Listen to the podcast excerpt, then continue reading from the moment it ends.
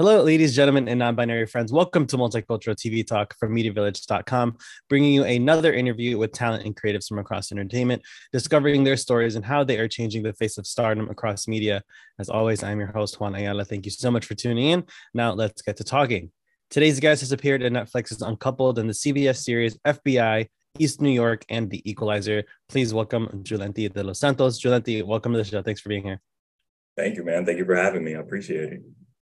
Um, so, fun fact for our viewers: uh, Jhulenty and I go way back. We actually went to college together. A great theater program at a Housatonic in Connecticut, and here you are doing your thing. All these awesome shows you've been on in the last uh, in the last year, uh, really. So, I'm curious. You know, going back, when did little Jhulenty know that they wanted to become an actor? I know that came a bit later for you, um, but yeah, what was that whole journey leading up to today? It was it was very sudden you know i felt like i really kind of fell into it. I didn't come here like thinking i was going to become an actor you know because i'm coming from dominican republic and then i moved over here and moved over to connecticut. And uh, i didn't really plan anything you know? I just thought this idea of oh what would acting really be like? And i gave it a shot. Things started happening in the theater world and one thing led to another and you know i just ended up moving to new york and here we are man you know, working on this handful of series in the last year, as we mentioned, um, East New York and FBI, and most recently with The Equalizer. Um, have there been any surprising moments for you while you're working on these sets, or any particular moments that were maybe eye opening for you? Yeah, it was interesting. You know, when I was on The Equalizer for um, episode 312, and I was working with Malik Yoba, which is he's an awesome guy, awesome actor. He's been around for a while it was interesting to see how he works. You know, there was moments where he was really, um, I could see his process and how he was really getting into character and whatnot. And I was like, oh, okay, that's really interesting. How he's really, um, you know, just creating that inner life, like right there on the spot. So I kind of took that from him, you know, and I began to kind of play with it in my own way so that I can bring that element, uh, the element that was needed into the scene. So that was uh that was a really great learning experience actually. And uh, earlier this year, you got to work on East New York, another CBS show. So, um, with that booking, uh, was there any particular moment that stands out as a learning experience that you could maybe shed some light on? Um, it was an awesome set. Everybody was very friendly and and very welcoming, and I mm-hmm. appreciated that so much. I felt so invited into their space. You know what I'm saying? Uh, I actually want to point out um, a conversation that I had with Richard Kind uh, afterwards. Yeah. yeah, yeah. And so uh, he he thought I was pretty. He said I was really terrific, and he gave me some pointers. We were talking about theater and whatnot, and he just mentioned that you know just stay in the theater and keep doing that because that's what's really going to make you good you mm-hmm. know so um so i really took that away from him and just to keep cultivating that love for theater because that's really where everything started so yeah that was pretty dope and so for the Equalizer, your first episode aired just a couple weeks ago, and you we can share that you are in an upcoming episode as well. So your character does get to come back. Uh, so you're officially recurring. So congrats! This is a status yeah. that many actors vie for. You get to do multiple episodes and come back. Um, yeah, thank you, man. So with your character uh, in the first episode, it was a sort of a bit introductory, uh, and it leaves sort of openness because your character does say along the lines of like, you know, this isn't over that whole sort of thing, uh, which we see lots in these types of shows, which is sort of leading up to okay, we're going to see this character again. Um, so you're officially recurring with the second episode coming up. This status that actors love to uh, sort of vie for, so they get to be a more established presence on a series. And uh, when you first appeared on the show, however, did you know at the time uh, at your, of your audition that this would be a recurring arc, or was that sort of just a surprise and developed a bit later on? Yeah, I didn't know. Uh, it wasn't on the breakdown. Um, mm. You know, it was just uh, you know under five, and that that was about it. Um, so I guess it was implied in the text. I really didn't consider that though. But then after we said we we wrapped up, the director's like, "Yeah, you're coming back." I was like, "Oh, wow. yeah, okay, cool." yeah. And of course, without getting into spoilers, what can you share about your uh, next appearance? Considering that, uh, from what I've been told, it's a bit more of a substantial role uh, compared to that first appearance. Yeah. Um, well, you'll see a little more of his personality. Mm-hmm.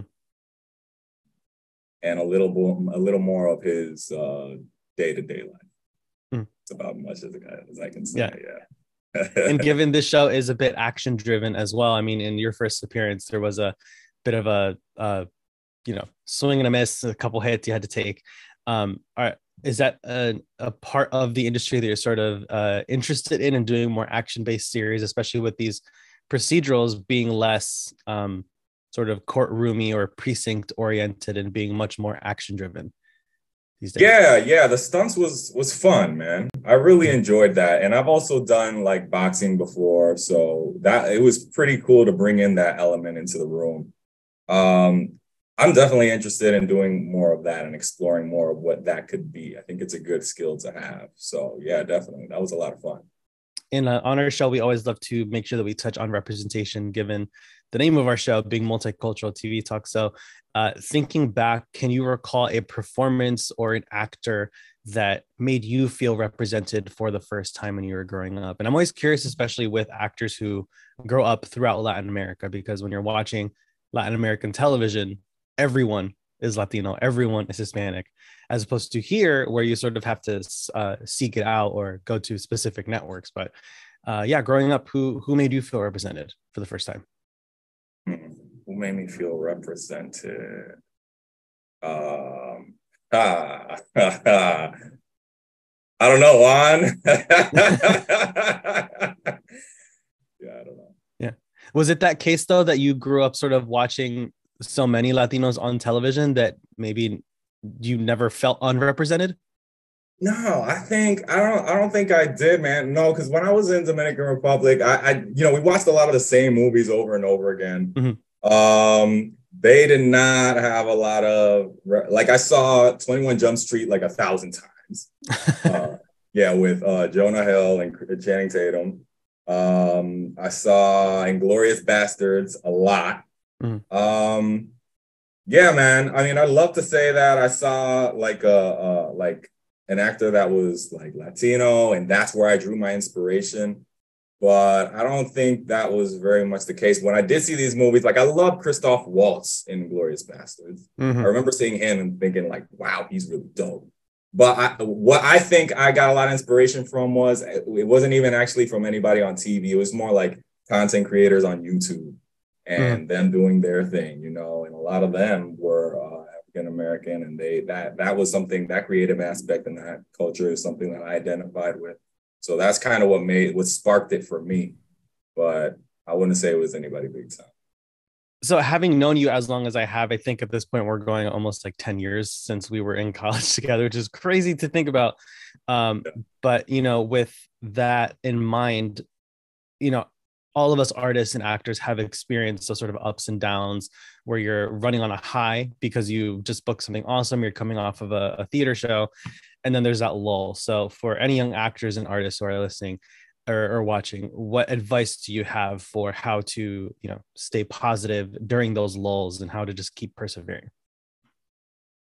yeah, to stay busy working, even though you may not be like auditioning or, or or or, booking or anything like that. Like you know, going to a stage reading, going to watch a play, supporting your peers, things like that. To really bring back the factor that this is a community that we're all in. You know, and that you know eventually everybody's going to get their turn as long as they remain consistent and as long as they keep improving their craft, which we should always be doing. So I think finding those outlets of, of passion um, instead of just waiting for the next big thing, I think that's really, mm-hmm. really important. Finding how are you going to be able to express your artistry uh, without having to be on set.